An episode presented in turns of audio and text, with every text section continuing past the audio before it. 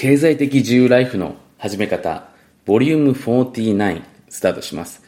今回のテーマは、経済的自由を達成するためのイメージの描き方、作り方に関してです。で、簡単に言うと、今回の話をしっかり聞いて実践することによって、あなたの経済的自由ライフっていうのは、より一層近づいてくると思います。で、まあ今日この瞬間にちゃんとイメージをして自分で実践をした方は、もしかしたら数年後、もしかしたら数年後経たない1年以内に自分がお求めのその収入、ライフスタイルっていうものが手に入る可能性があります。まあ、それくらい今回は重要な話をしていけたらなというふうに思うんですけれども、で、多くの人が、まあ、経済的な自由を求めてね、例えば、ファイヤー。まあ、僕もね、あの、昨年度出版させていただきましたけど、目指せファイヤー遊ぶように働くっていうのをね、出させていただきましたけれども、まあ、こういったね、お金に縛られないような状態ですよね。お金のために働かないような生活っていうのをね、お求めだと思うんですけれども、じゃあこれを達成していくときに、やっぱり僕たちのそのゴール設定というか、イメージっていうものが重要になってくるわけなんですね。で、この本当にゴール設定というか、このイメージに関しては、日本だけじゃなくて海外でも教えてくれることっていうのはほとんどないので、なので多くの人はなんとなくのこうゴール設定でね、例えばすごくわかりやすい話をするとダイエットで、まあそのダイエットの、まあ仕組みっていうのはね、まあ簡単に言うと、摂取カロリーよりも消費カロリーの方が多ければ、単純に痩せていくわけですよね。で、そのメカニズムに合った自分のアプローチをとって、まあ目標設定をしていくのが本当はふさわしいやり方なんでね、例えば1ヶ月にアバウトな感じで20キロ痩せたいって言っても壊れますよね。だから、この感覚で僕の、僕たちっていうのは、あの、自分の体が壊れるとか、自分の体の仕組みとかね、その、例えばお金の話で言ったら資本主義経済っていうもののゲームの中でしっかり組み立てをしないので、アバウトな目標設定になってしまいがちなんですよね。だこれによって何が起きるかっていうと、アバウトな手段だったりとか、アバウトなプロセスになってしまって、自分が当初予定していたものとは違ったような状態、まあ結果っていうのを引き寄せてしまうことになってしまうわけなんですよ。で、じゃあ今回の話で一番重要になってくるのは何なのかっていうと、この経済的な自由を達成していくときに何をイメージしていけば自分がお求めの経済的な自由の状態が達成できるのかっていうことなんですね。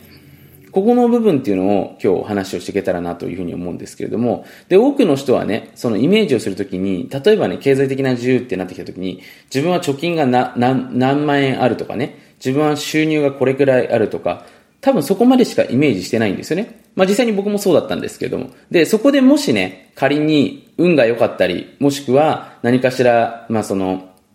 ハプニングが起きてね、自分がそれなりの収入もしくは資産をね、何かしらの形で手にしたとしても、自分が求めている経済的な自由の状態と結構違うケースっていうのがあるんですね。まあこれよく僕が言う話でね、大学、大学に入る前と大学に入った後のイメージは違う。まあ要は、要するにね、その自分が思っていた、エクスペクトしていたものとね、実際に現実に起きたことっていうのは結構違ったりする分って多いと思うんですよ。まあ、もしかしたらね、これはありとあらゆることに言えることなのかもしれないんですけれども、ただね、この経済的な自由に関しても、僕自身は自分自身でそれなりにたくさんイメージをしてきましたし、実際にいろんな人たちと会ってきたので、まあ、どういう状態が多くの人にとって幸せなのかっていうのはある程度分かってるんですね。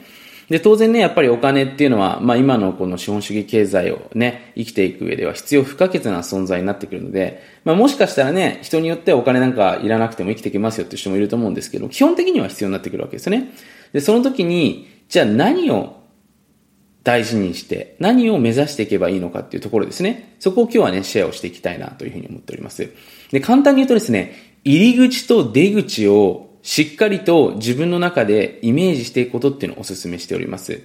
例えば多くの人がその収入、まあ、わかりやすい話で1000万円の収入が欲しいですっていうふうにね、まあ潜在意識にかけ替える。で、まあこの1000万円をね、もうちょっと具体的にしていかないと潜在意識には入っていかないので、例えば毎年100万円を自分のところに払ってくれるクライアントが10人いたら、それで1000万円になる。ということは毎月1人0.828333人自分のお客さんっていうものを集めることができたら、それで自分のライフスタイル達成できるな。で、その時に自分の中でかかる労力というかコストですよね。っていうのはこういうもの。じゃあクライアントに会いに行くものがこんな感じで、こんな感じで。そこまでイメージできると自分の潜在意識にしっかりスパッと入ってくるんですね。だ収入だけイメージしている人っていうのはちゃんとそれをじゃあ達成する根拠となるようなビジネススタイルっていうのがどこにあるのか、モデルがどこにあるのか。で、ここがイメージできない方は、やっぱり自分でビジネスの勉強してないので、当然イメージができるはずがないので、まずその知識の仕入れというか、考え方の勉強っていうのをしないといけないので、ちゃんとビジネスの勉強をしないといけないですね。まあ、ここはまではね、多くの人は理解できるんじゃないかなというふうに思うんですけれども、まあ、そうやってね、だから収入から得られるライフスタイル、まあ、そこまでをイメージしていくってことですね。で、この状態だとですね、もちろん問題はないですし、それなりに夢は叶ったりもするんですけれども、ちょっと自分がね、当初予定してたものと違ったケースっていうのが多いんですね。で、結局ね、経済的な自由っていうのは、まあこれさっきから繰り返しになるんですけど、お金を忘れていてもお金が入ってきてしまうような状態なので、ある意味で言うとお金に縛られてない状態なんですよ。で、じゃあこういう状態でどういう状態なのかっていうと、キャッシュフローがやっぱりいくつかある状態ですよね。で、しっかり自分が稼いできたお金、これ入り口なんですよ。例えば1000万円のお金が自分のところに入ってきて、それをどの程度の利率で運用していくことによって、自分の生活費を捻出することができるのかなっていうところまで描けたら、これですね、経済的な自由の領域に入れるんですよね。要はリビングコスト、自分が生きていくための、あの、生活費。まあ、例えばね、僕も昔からそうだったんですけれども、今僕の場合だったらね、まあ、家賃、まあ僕は今賃貸、あの、借りていてね、僕は家は持ってないんですけれども、あの、まあ賃貸にいくらでね、例えばその保険にいくらで、えー、食費がいくらで、子供の学費がいくらで、みたいなね、自分のその生活をしていく上で必要な、その経費っていうものがあるわけですね。で、それを、じゃあ生み出す元っていうのを、これを自動的に作っていくことができたら、ここから初めて経済的な自由の状態っていうのを作れるわけなんですね。まあ、ファイヤーでもね、言われてると思いますけど、4%ルールとかいろいろ言われてますけれども、しっかり自分の元本でしっかり運用できるような状態。だからそこの、ここの先ほどの1000万円だけじゃなくて、その1000万円を例えばね、じゃあうち毎月何万円貯めてって、それによってこれくらいのリターンが得られると、な、例えば500万円をね、20年間貯めたら、えっ、ー、と、1億円になりますね。じゃあ1億円を7%で運用してったらこれくらいになるな。700万円か。そうやったらこういう生活ができるなっていうところまでを描いて、これ出口ですよね。初めて、この経済的な自由っていうものに近づいていくわけなんですよ。だから多くの人は、もう繰り返しになりますけど、ビジネスもね、その入り口の部分、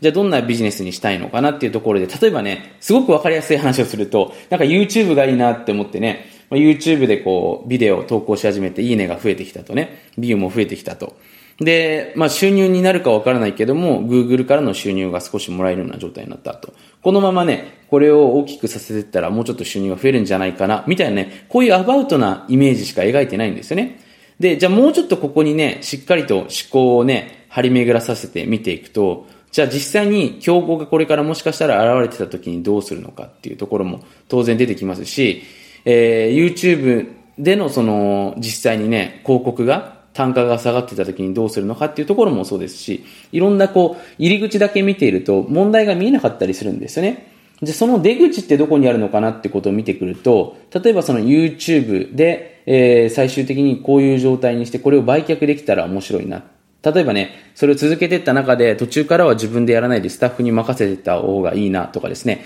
最初からゴールっていうものを見ていると、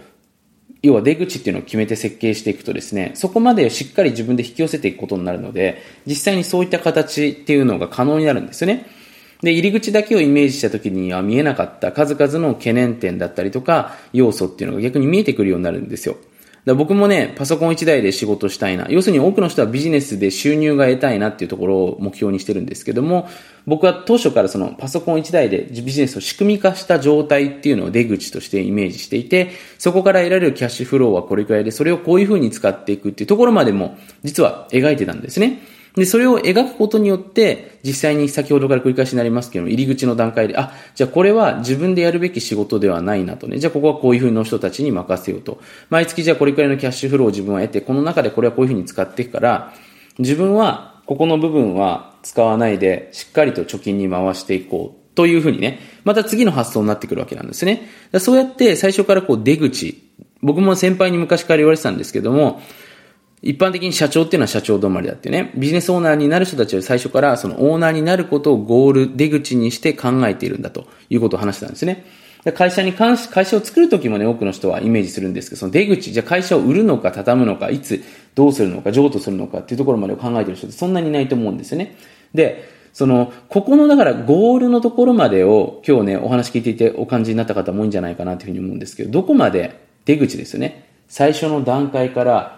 イメージすることができるのかっていうところが、実はこの経済的な自由に大きく近づく要素なんですよ。繰り返しになります。会社を作るとき、自分がビジネスこういうものを始めるぞっていうところまでイメージする。じゃあ、それをどういう形でクローズさせていくのか、出口させていくのか、売るのか、預けるのか、任せるのか、やめるのか。例えばそういったところになりますよね。じゃあお金が入ってくる。自分のとこにね。じゃあそのお金の出口ってどこにあるのか。こういう感じで、こういう状態になれたら理想だな。そこからのキャッシュフローはこんな感じで、何々円はこういう風に使ってやっていくっていうね、その出口までをしっかりと設計できると、実際に本当にこうお金に縛られない状態っていうのを手に入ることができるんですよね。で、ここまではやっぱりね、あの、僕たちっていうのは教えてもらってないので、思考をサボっちゃうんですよ。僕たちってね、こう、めんどくさくなって考えを放棄して人に委ねてしまうんですよね。だからそういった意味で多くの人は SNS を見てたらなんか答えがあるんじゃないかな、正解があるんじゃないかな、ネットに正解があるんじゃないかなということでね、闇雲に YouTube 見たりとかいろんなものをしたりするんですけども、いや答えは自分と向き合っていくことなんですよね。自分と向き合っていくって何かっていうと、自分がどうしていきたいのか、そのためには何をすればいいのかなってことをとことん考えていくってことなんですよ。だから、すごくシンプルですよね。例えば仮にこれを聞いてくださってる方が1000万円の収入が欲しいときに、じゃあちょっと1000万円イメージしてみようと。なんとなく1000万円のイメージはできたけれども、毎月100、まあ、100万円上位で83.3万33万円か。じゃあどんなビジネスができるかな？思いつかない。じゃあ勉強してみよう。カンモンスさんのポケベジがいいかなってことで勉強していくわけですね。ビジネスの知識ついた。なんとなくビジネスでの、その、売り方とか勉強ができた。ちょっとイメージが膨らまん、膨らんだな。1日8万、あ、1日じゃないな。1日あたり27,777円のものを売り上げを立てることができたら年収1000万円。まあ、売り上げでだいたい1000万円ぐらいいくなと。じゃあそのためにはどういうものがいいかなってことで自分でプロダクトを作ってみた。そんでなんとなくイメージができた。あ、これ1000万円こんな感じか。じゃあそこまでイメージするんですけど、じゃあその1000万円によってどんなライフスタイルをしようかなっていうところですね。じゃあ月に3、僕の行きたいところはこういう国だから月に30万円はこういうふうに使っていく。残りは運用していこう。じゃあそのお金を何年間貯めていくとこれくらいになるけど、これどうしようかな。こういう生活ができるな。ってことで、そこで自分の収入のイメージっていうものが全部出来上がってしまうんですね。で、これが一番重要な要素なんですよ。だから僕自身は、まあ今日ここでね、話していることっていうのは、鴨さん結局言うと投資しろってことですかってことなんですけど、まあそういった考え方にもなってきますよね。だから自分の収入っていうものがビジネスによるキャッシュフローから、ちゃんと投資によるキャッシュフロー、そしてそこまでをしっかりイメージしていくってことですね。ここまでを考えて設計していくと、実はですね、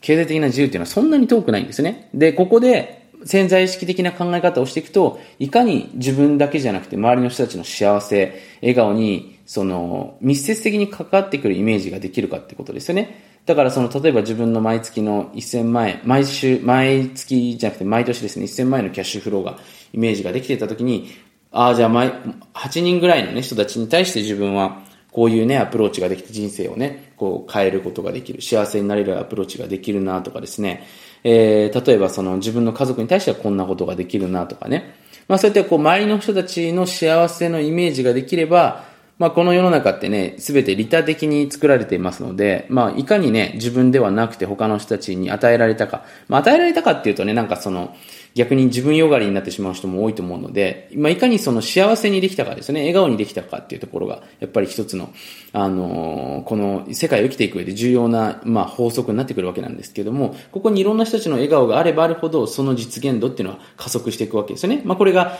この世の中の、まあ、真理であり、法則なので、ここはまあ、もう無視ができない要素なんですけれども、だからね、自分でしっかりイメージしてった後にそこにどういう人たちの笑顔があるのか、幸せがあるのかっていうところもしっかり、ないんだったら付け加えていく。なくてもいいですよ、最初のイメージには。で、ここを付け加えていくとですね、もう勝手に動いてしまいますので、で、これが一番要は、経済的な自由を達成していく上で重要になってくるんですね。